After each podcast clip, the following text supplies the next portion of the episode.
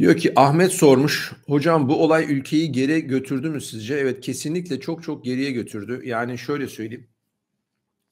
15 milyonun şimdi ülke 80 milyon 85 milyon diye düşünsen kabaca orada da 20 milyon insan dörtte bir ülkenin dörtte biri direkt olarak etkilendi. Ekonomik olarak, psikolojik olarak, eğitim olarak, sağlık olarak, yaşam, moral, kalacakları bina yok. Yani ben şunu gerçekten inanamıyorum. Yani o insanlar ayakta kalan binalara nasıl girip de bir rahat bir gece uyuyacaklar? Korkunç bir şekilde ekonomi yani Türkiye'yi gerçekten yoğun bir şekilde geriye götürdü. İşin içinden çıkmak lazım. Yani belki şöyle düşünmek lazım. Yani bu oldu. Korkunç bir şey. Bundan sonra nasıl daha iyi yapabiliriz ki böyle bir şey tekrar gelirse böyle bir şey olmasın. Ee, şöyle bir korku da var. Herkes bas bas bağırıyor bu yani ol, ol, olacak mutlaka önümüzdeki 10 sene, 20 sene, 100 sene belki yarın bilmiyoruz. İstanbul Marmara depremi. Ne zaman ne olacağını bilmiyoruz. Yani ama her bölgenin her şey etkilenecek. Her her şey etkilenecek. İnsanlar belki turizm olarak oraya gelmeyecekler. Belki yatırım yapmayacaklar. Orada fabrikası olanlar fabrikayı çekecekler belki. Ama onun yerine acaba nasıl daha sağlam fabrika yapabiliriz? Onun ona bakmak lazım. Yani bütün her şeyin değişmesi lazım. Belki bütün imar planlarının değişmesi lazım. Yaşam planlarının. Yani dün biz aramızda toplanıyorduk. Ee, yatay olaraktan gelişmesi lazım belki şehirlerin. Dikey olarak değil. Mesela ben Adana'da yaşadım yıllarca. Adana'da çok uzun binalar var. Yani böyle 14 kat, 17 kat filan. Ve o 17 katın içinde e, depreme maruz kalmak inanılmaz bir şey. Korkunç. Belki bu komple imar planları belki değişecek.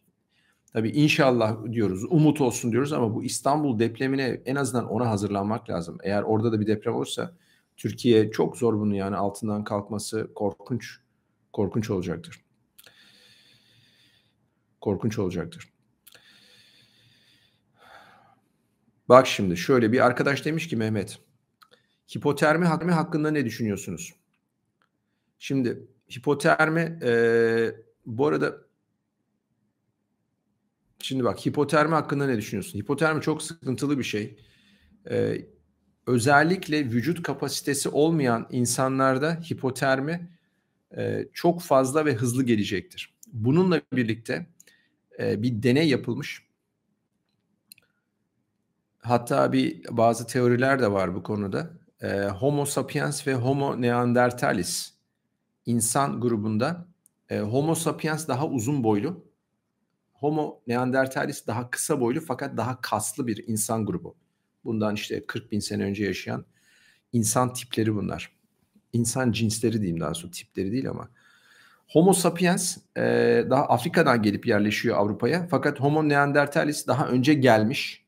E, oralara yerleşmiş falan Avrupa'ya daha soğuk iklimde yaşayan, daha kaslı ve kısa boylu olduğu için vücut ısısı daha fazla, soğuk iklimde daha rahat yaşayabiliyor.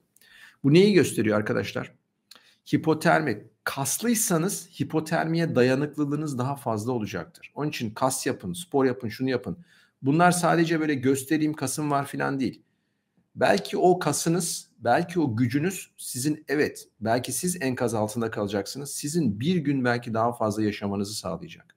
Ve o bir günde belki size işte o gün yardım gelecek. İkinci gün değil, üçüncü gün belki yardım gelecek. Onun için güçlü ve dayanıklı insanlar her zaman daha fazla yaşayacaktır. Kaslı insanda hipotermi daha az olur. Daha fazla metaboli, metabolizması fazla olduğu için. Fakat e, kası olmayan insanda hipotermi daha fazla olacaktır. Ama Tabii çok yüksek hipotermilerde e, ne kadar kaslı olursanız olun dayanamayabilirsiniz yani. Tabii böyle mesela ne, ne zaman böyle bir hipotermi olabilir? İşte e, bu Titanic battığı zaman filan yoğun bir hipotermi.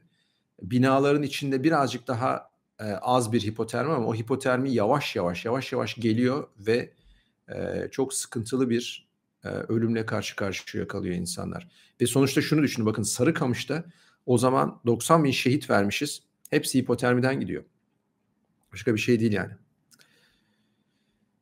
Şimdi Ömer bir soru sormuş. Hocam böyle zamanlarda tüm modum düşüyor. Kendimi zorlayarak spor yapıyorum ama aklıma hep ülkemde ne tavsiye edersiniz? Yapmaya devam edeceksin. Yani motivasyon beklemeyeceksin. Bir şekilde hiçbir şey yapamıyorsan kendini geliştireceksin. Bir sonraki benim başıma gelebilir. Ben nasıl olmalıyım? Nasıl hazırlanmalıyım? Evde neler tutmalıyım? Kendini onu zorlamalısın abiciğim. Yani şu anda moral bozukluğuna e, gerek yok. Yani hatta insanlar orada ailelerini kaybettiler İnsanlar orada çoluk, çoluk çocuk kaybettiler. Tamam mı? Onların morali bozuluyor. Senin eğer hiç kimsen orada değilse, kaybetmediysen, hayattaysan, yatacağın bir yatağın varsa, yiyeceğin bir yiyeceğin varsa hiç moralini bozmaya bozamazsın abicim. Tabii ki hepimizin yüreği parçalandı. Canımız sıkılıyor, aklımıza geliyor. Ama onlar için bile senin ayakta durman lazım. Bizim ayakta durmamız lazım. Tamam mı? Onu şükür edeceksin. Yatağım, yatacağım yatağım var yani sıcak bir e, evim var. Tamam peki bunu nasıl paylaşabilirim? Ne yollayabilirim? Ne yapabilirim? Bunu düşüneceksin. Moral bozmaya hakkın yok. Onu söyleyeyim sana.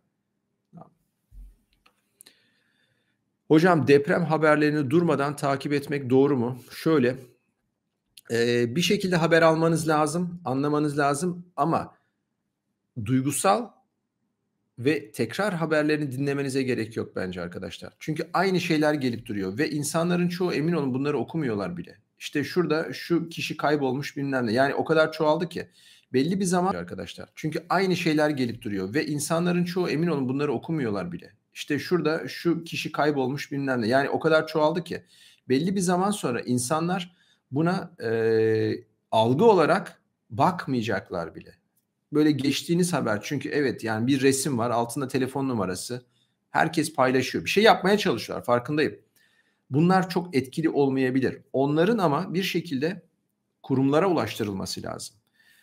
Haber al ama her gün böyle bir saat başına devamlı ne oldu ne oldu ne oldu ona gerek yok. Sen orada bir saat zaman kaybederken belki başka bir şey yapabilirsin. Faydalı bir şey yapabilirsin. Çünkü artık herkes Instagram'a bilmem neye kitlenmiş durumda. Tabii ki haber almak istiyoruz.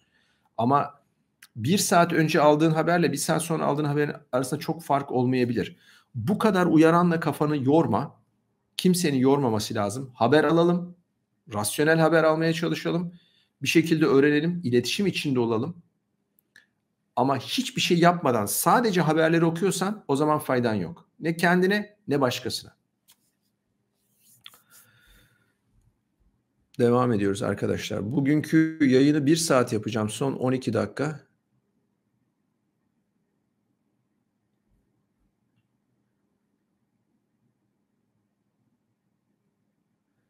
Şimdi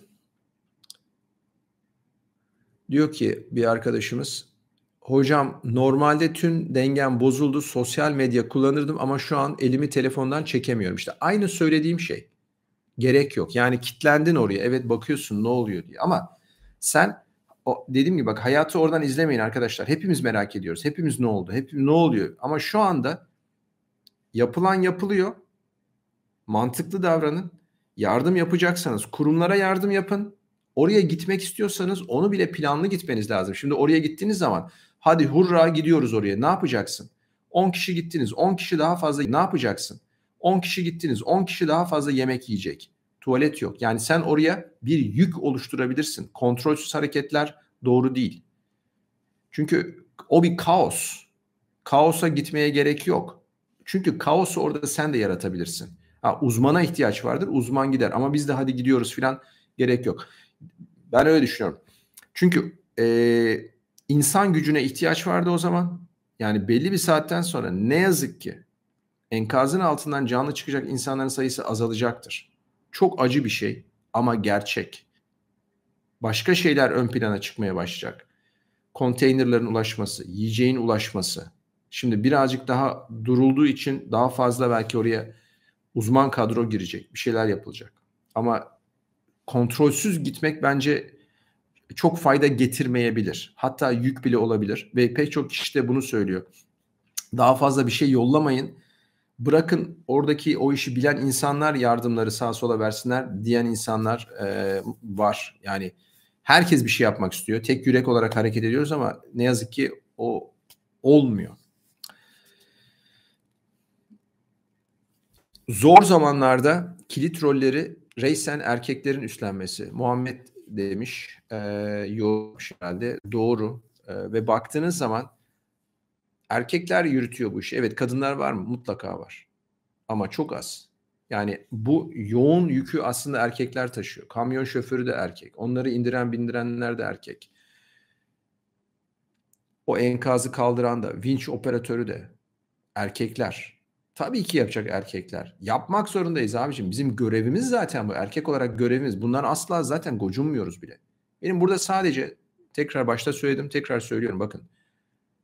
Bu erkeklere ihtiyacımız yok diyen kadınlar. Sadece elinizi vicdanınıza koyun. Bir kere daha düşünün. Bu öyle sizin kafe latte alıp da işte internet kafelerde, kafelerin kenarlarında işte güzel Wi-Fi bulduğunuz yerlerde bir internete yazdığınız yorum sanal dünya değil. Gerçek dünya bu. Ve o o kafenize de bir gün gelebilir o fay hattı. Bir gün orası da yıkılabilir. Sizi de yine oradan kurtaracak olan, o eli size uzatacak olan bir erkek olacaktır. O beğenmediğiniz erkek. İşte olacaktır. Bir daha düşünün derim. Kadınlara sesleniyorum. Bu arada biz de yönlendirdiğimiz, tekrar okuyacağım gerçi bunu ama yönlendirdiğimiz e, bazı kurumlara yönlendiriyoruz bağışlar için. Çok fazla kadın izleyenimizden çok yüksek miktarda bağış geldi. Onların ismini tek tek okuyacağım. Onlara teşekkür ediyorum. Ee, hatta kadınlardan gelen bağışlar, bizim yönlendirdiğimiz bağışlar erkekleri geçti. Onu da size söyleyeyim. Tamam. Bir şekilde kadınların yürekleri yanıyor. Çünkü bunlar anne. Hissediyorlar, üzülüyorlar, acıyı hissediyorlar. Erkeğin önemini de biliyorlar. Onlar bizim canlarımız. Kendilerine teşekkür ediyorum. O bağışları yolladılar diye. Gerçekten çok bağış yolladılar. Onların hepsinin ismini okuyacağım. Nisa şöyle demiş. Biz kadınlar faz, fazla duygusal kalıyoruz bu tip durumlarda. Çok doğru. Ama elbet istisnası kadınlar da güçlü kadınlar var. Bakın duygusal olup yine güçlü olabilirsiniz. Kadın duyguludur zaten. Normal bir şey bu. Kadının duygusal davranması normal. Ama çok fazla böyle aşırı hareketlerle duygusallığa gerçekten gerek yok. Başka toplumlara baktığınız zaman kadınları biraz daha yine duygusal içlerinde yaşıyorlar ama böyle bağırış çağırış ağıt toplumuna gerek yok. Daha kontrollü, daha planlı hareketler yapılması lazım genel olarak. Ama tabii şu da var. Yıllarca e, birazcık daha sakin bir toplumduk eskiden ama yıllarca özellikle bu televizyonlarla falan çok fazla e, duygusallık çok pompalandı bu ajitasyon çok pompalandı. Bunların birazcık o televizyonların bilinçli davranıp bütün televizyonlar daha bilinçli davranıp toplumu birazcık daha az duygusal moda çekmesi, daha rasyonel moda çıkarması gerek. Bu da bir toplumsal bilinçtir aslında. Altay, açlığa ve soğuğa dayanıklılığımızı nasıl arttırabiliriz? Şöyle, bunlardan bir tanesi aralıklı oruç yapmaktır. Vücuda alıştırırsınız. Çok fazla şeker yerseniz açlığa ve soğuğa dayanamazsınız. Eğer soğuğa şöyle dayanabilirsiniz. Aralıklı oruçta açlığa dayanıklılığınız artacaktır. Ee, uzun süre insan aç kalabilir aslında. Susuz kalamaz sadece uzun süre. Ee, soğuğa dayanıklılığı da şöyle arttırabilirsiniz diye düşünüyorum. Gene diyet ve beslenmeyle eğer yine aralıklı oruçta olabilir. Fakat şeker tüketiminizi arttırırsanız daha çok yağ yakımı modunda yaşarsanız e, soğuğa dayanıklılığınız daha artar. Çünkü yağ yağdan gitmeye başlayacaktır o enerjiyi yakarken. Kondisyonunuzun yüksek olması lazım. Sadece yani e, çıplak insandan bahsediyorum. Tabii nasıl dayanıklılığı arttırırsınız? Tabii giyeceksiniz yani. Belki evinizde devamlı bir çanta bulundurmanız lazım. Her zaman hazırlıklı olmanız lazım. Pardon. Ama insan olaraktan e, antrenman aralıklı oruç ve biraz metabolizmanın karbonhidrat metabolizmasından yağ metabolizmasına döndürerek arttırabilirsiniz diye düşünüyorum. Yalın demiş ki evde gece yatmaktan korkar oldum. Bu psikolojinin üstesinden nasıl gelebilirim? Yatacaksın abiciğim. Yani niye korkuyorsun? Neredesin? Onu sorayım sana ilk önce. Yani İstanbul'da mısın? Başka yerde misin? Belki insanlar hayatlarını değiştirecekler bu yüzden. Onu da size söyleyeyim. Bakın. İstanbul'dasın diyelim. Tamam. Bilmiyorum nerede olduğunu. Ee, diyorsun ki belki deprem gelecek. Belki yarın. Belki 10 yıl sonra. Ama ben artık korkuyorum bundan. Evet. Başkasının yaşadığı travmadan bile post travmatik stres disorder olabilir. Travma sonrası stres bozukluğu. Korkuyorsun. Acaba ben de 6. kattayım, 12. kattayım işte bir şey mi olacak? Belli bir aşamada baylar bakın. O, sonuç olarak ne oluyor biliyor musunuz? Önemli olan hayatta kalmak oluyor. Akıllıca hayatta kalmak oluyor. Belki insanlar şu kararı verecekler. Hakikaten bu karar vermek zorunda kalınabilir. Yani bize olmaz, bize olmaz. E, benim işim İstanbul'da veya benim işim İzmir'de veya Ankara'da veya nerede olursa olsun. Adam diyecek ki abi ben gerçekten korkuyorum. Bir sıkıntı olabilir. Ha belki bina devrilmez. Çok sağlam ama o kadar panik ve şey olacak ki işin içinden çıkamayacağız. Ben hayatımı değiştireceğim. Belki büyük şehirlerden kırsala göç başlayacak o zaman. Daha böyle mütevazi yaşama ortamlarına göç başlayacak. Tek katlı evler.